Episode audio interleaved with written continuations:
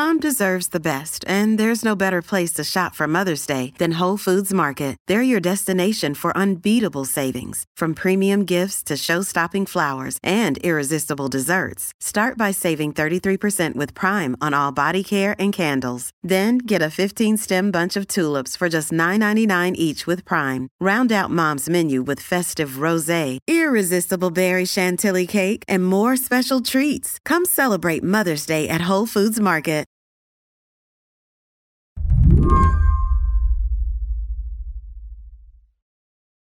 Megan, where is the weirdest place in your house that you've found a mask? oh my goodness. Probably inside my son's sock.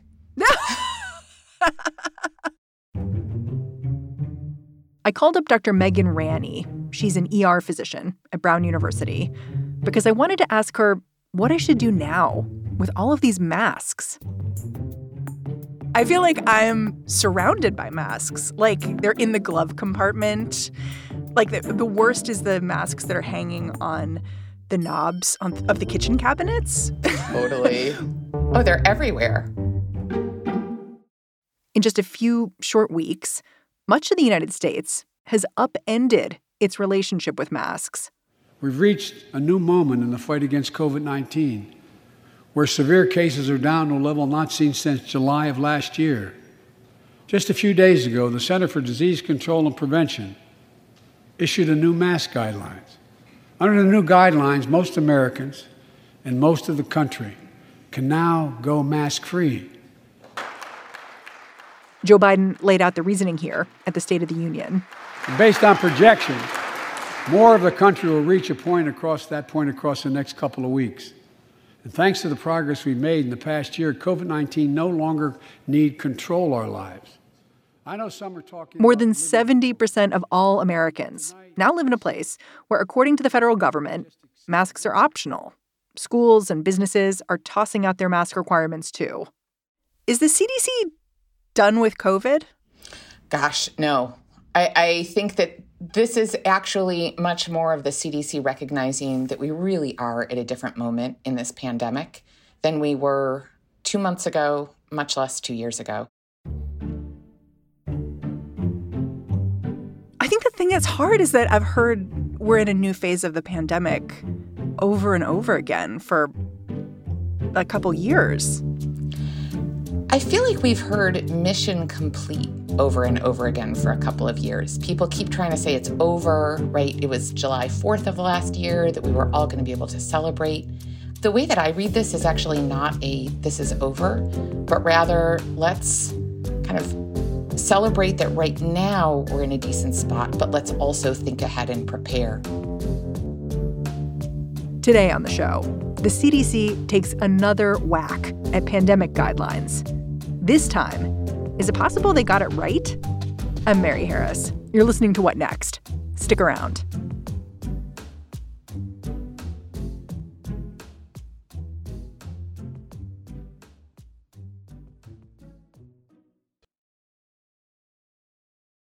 This episode is brought to you by Discover.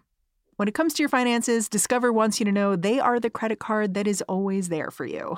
With 24 7 US based live customer service, everyone has the option to talk to a real person anytime, day or night.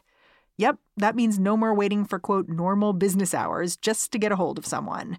We are talking real service from real people whenever you need it. Get the customer service you deserve with Discover. Limitations apply.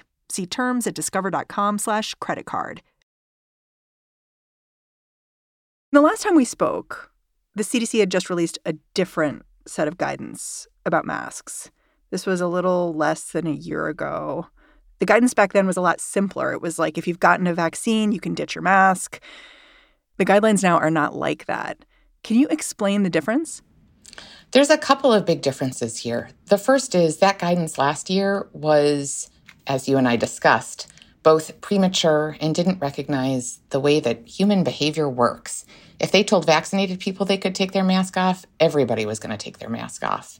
And we had so many folks across the country that hadn't gotten vaccinated yet. We knew that the Delta surge was on its way. It was a premature change of guidelines. It also provided no on ramp in case of future surges. It assumed that it was a once and future recommendation. The difference today is that we are first in a different space in terms of vaccinations. We've now vaccinated all kids age five and up, or had at least the opportunity to vaccinate everyone age five and up. We've had boosters, we have treatments like Paxlovid. And here's the most important part is that the CDC guidance recognizes that it's both about relaxing some of those non pharmaceutical interventions like masks, but also other things as surges wane and having a road to put them back in place if and when there are future variants or future dangerous surges. It also, and this is the other important part about this new guidance, how it really is moving us into a different phase of the pandemic is that it's no longer about stopping COVID. I think many of us in the public health world have recognized for months and months that that was not going to be an achievable goal, but rather it's about minimizing severe harm. It's about minimizing severe disease, hospitalizations, and deaths, and maintaining healthcare capacity. And so I see this CDC guidance as being deeply different. So, can you walk me through exactly what the CDC is doing with this, this new guidance? Absolutely. So, there's three different indicators that they have and have put into a little menu of metrics. Those indicators are first the case rate. So, how many COVID cases are there per 100,000 people per seven days? Second, what are the number of new COVID 19 hospital admissions?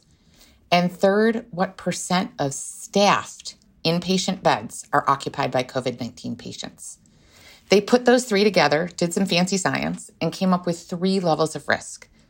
There's low risk, which can only apply if you have low case rates.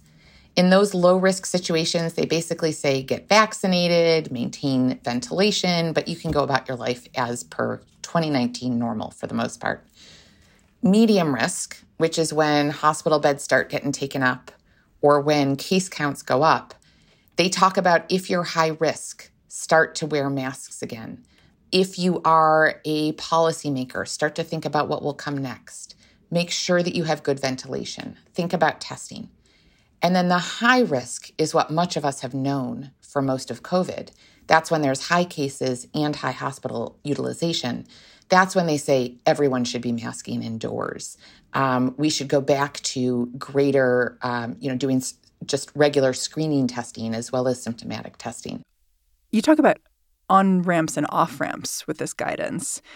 Do you think the on ramps and off ramps are at the right place? Like, how many people are going to have to be sick for the CDC to say, okay, everyone mask up?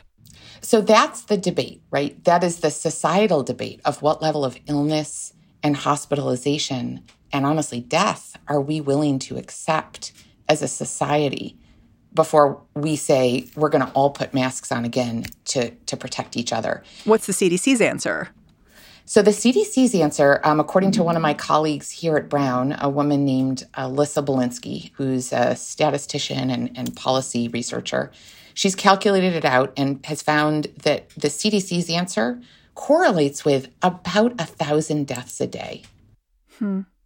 That's a lot of deaths. It is. What do you think about that? It is higher than I'm personally comfortable with. I'll tell you, for me, that medium level on the CDC's guidance to me is one where I would mask up. Part of what's funny to me about this new guidance is that it feels like it was just a few weeks ago that my local health department was telling me to upgrade my mask. They were like, listen, cloth masks won't do. You really need a KN95. And, you know, we were back to ordering boxes of masks on Amazon. Does that kind of bend your brain too? So I think we should have recommended the KN95s, KF94s, and N95s far earlier in this wave. It was so clear from the beginning of the Omicron wave that it was more transmissible and that we needed to up our mask game back in early December. So I think this was a case of the health departments being a little behind the eight ball. But today is different from three weeks ago. I mean, our cases are at around 80,000 per day versus, you know, 800,000 per day about a month ago.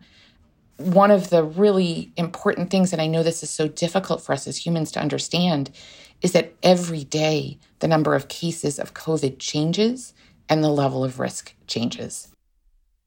There are a couple of groups of people who I think this guidance is less useful for, but maybe you can explain. I'm thinking particularly of immunocompromised people, but also kids who are too young to get a vaccine. How do these guidelines help them or not? So, the most important thing that we can do for high risk folks, either those for whom the vaccines don't work or those who have not yet been vaccinated, is to get case counts down. And right now, Omicron case counts are going down almost regardless of what we do, because that's just what happens during a surge.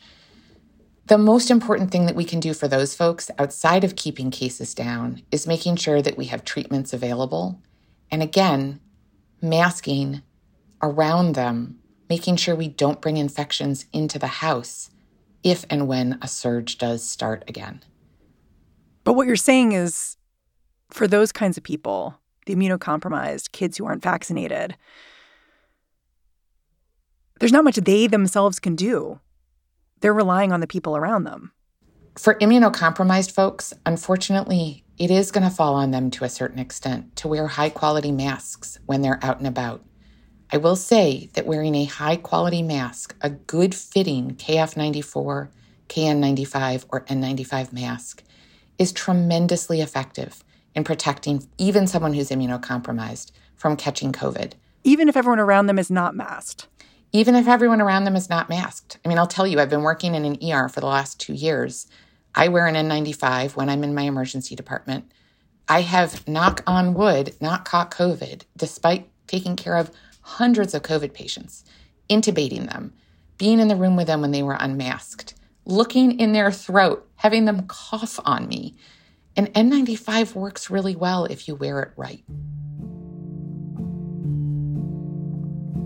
I actually think that there is this moment for most of us that have been very COVID cautious where it feels weird to relax these precautions, that these have been the one thing that we can control. And I want to acknowledge that. I want to acknowledge that it's normal to feel like you're, you know, questioning Am I still a moral person if I'm taking my mask off? Am I going to put myself at risk? First, you don't have to unmask. But secondly, you can feel comfortable as case counts drop, starting to go back to indoor restaurants, going back to work, getting back towards normal. COVID is going to be with us forever, and we can't live as if it's an all or nothing disease because the world is different today than it was three months ago, much less two years ago. More with Dr. Megan Ranney in just a minute.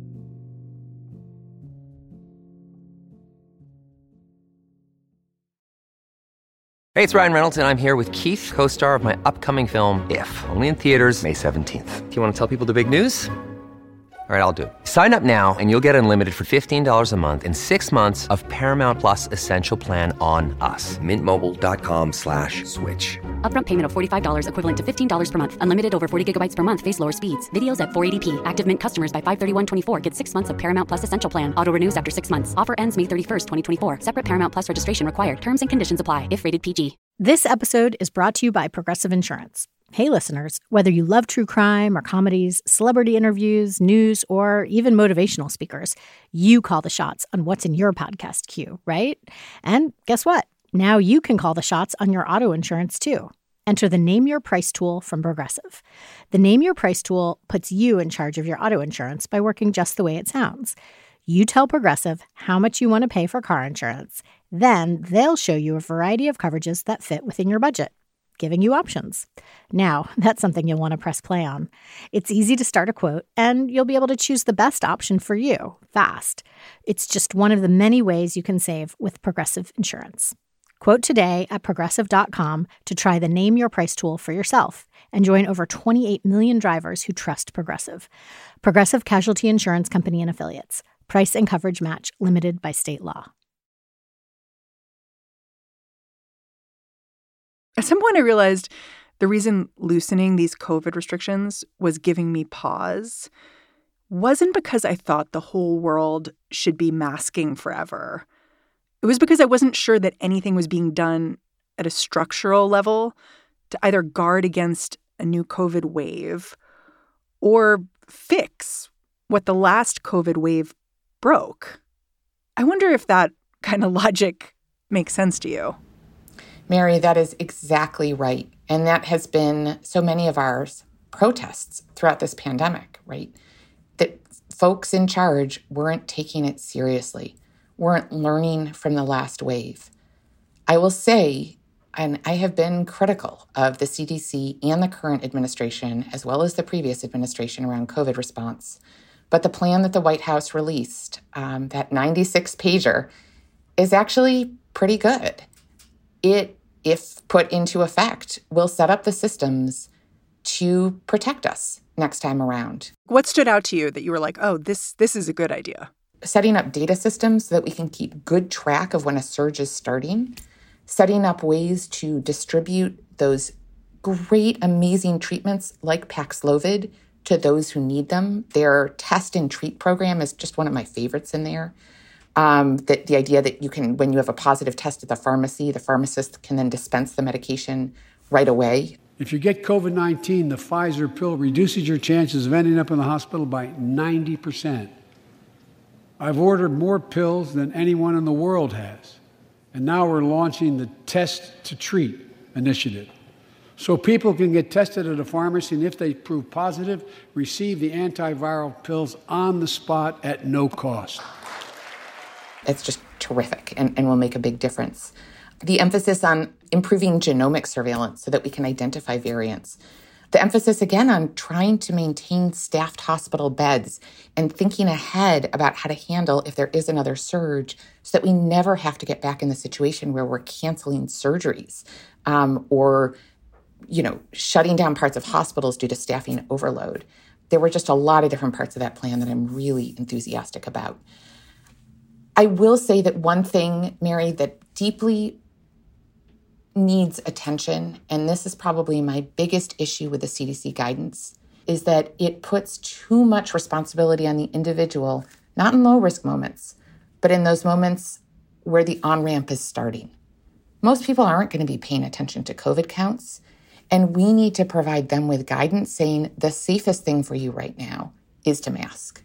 Yeah, it's interesting because I was thinking, it's not just that people won't be paying attention to COVID counts. I'm not sure people are going to be paying attention to this CDC tool. Like I went to the website, I checked it out, and I was like, oh, good, I'm in a green, which means low risk area. But there are lots of CDC recommendations I straight up ignore. I always eat the cookie dough, you know? That's exactly right. And I'll say there are a lot of CDC recommendations that I ignore too. You know, their job is to provide the best possible guidance to keep you the healthiest you can. But the difference between eating the cookie dough and following COVID precautions is that eating the cookie dough pretty much just puts you at risk. Not wearing a mask in the midst of a surge puts not just you at risk, but also those around you. So you think it's more important for the CDC to be more aggressive? I do. And my hope is that these CDC guidelines not only guide individuals, but also guide policymakers. You work in a hospital.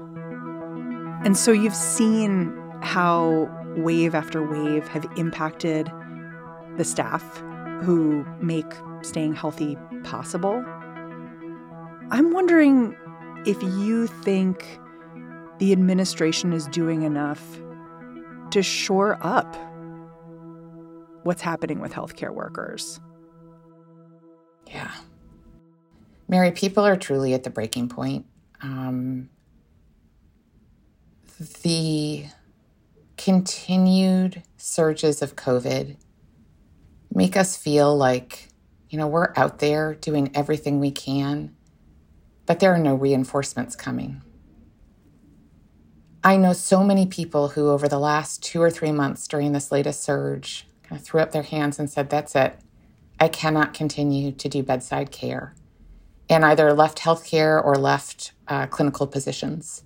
I think you said one of the nurses, she's just regularly 10 nurses short. Yeah. So that was uh, one of my charge nurses. So one of the nurses that helps kind of run the emergency department.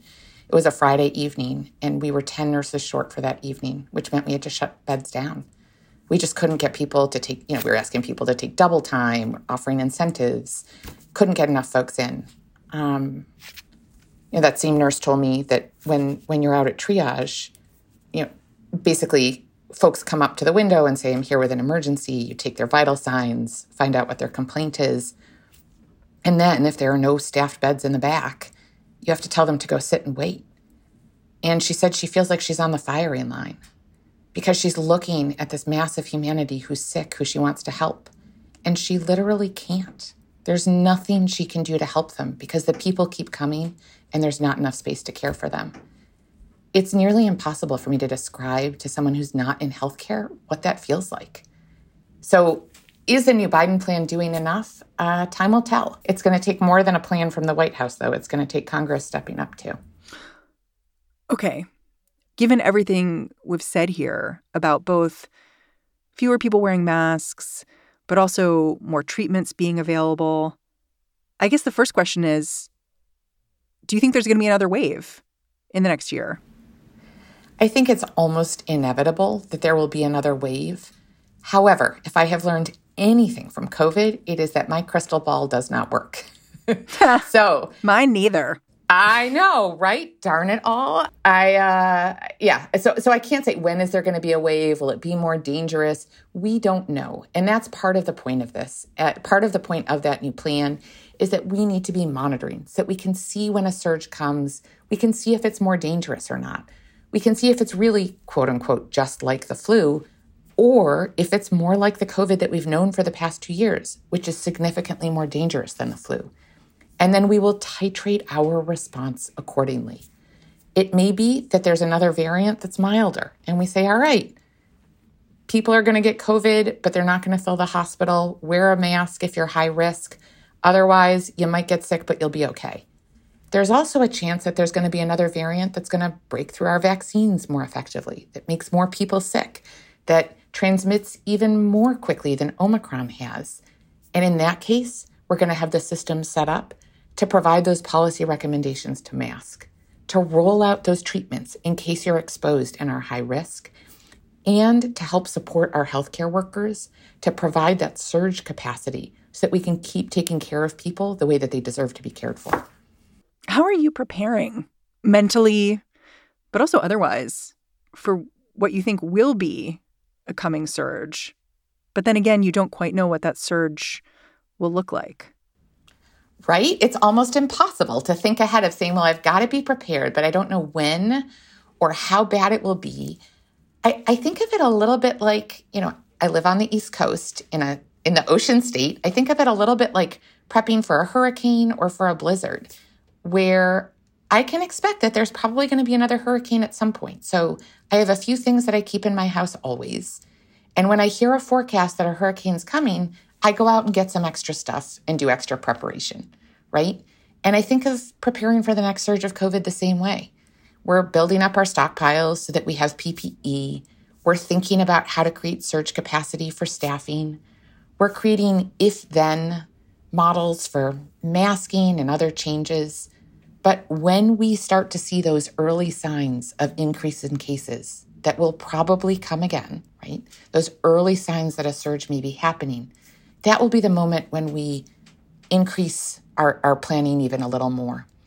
The trouble, of course, is that some of the stuff that we need for a surge isn't stuff that we can obtain overnight. So we need to stockpile PPE. We're talking about stockpiling some of those meds. And that's a dance between hospitals, state governments, federal government, and of course, there's a financial aspect as well. Do you feel like the support is there from the government, financially and otherwise? Not today. Our country doesn't have a great history of investing in preparation or protection. My hope is that Congress takes this, protecting the healthcare system, protecting the health of Americans, as seriously as it takes the military or, or you know, national security. To me, this is an issue of national security. We need to be able to keep our economy open while also protecting lives. And that's going to take some proactive investment going forwards. Dr. Ranney, thank you so much for joining me. I'm really grateful. Thank you for having me on. Here's to a lovely spring and a healthier and less anxiety filled future. Yeah, I'll drink to that. Dr. Megan Ranney is an ER physician at Brown Medical Center. And that's our show. What Next is produced by Carmel Delshad, Mary Wilson, Elena Schwartz, and Danielle Hewitt. We're led by Alicia Montgomery. And I'm Mary Harris. I'll be back in this feed bright and early tomorrow morning. Catch you then.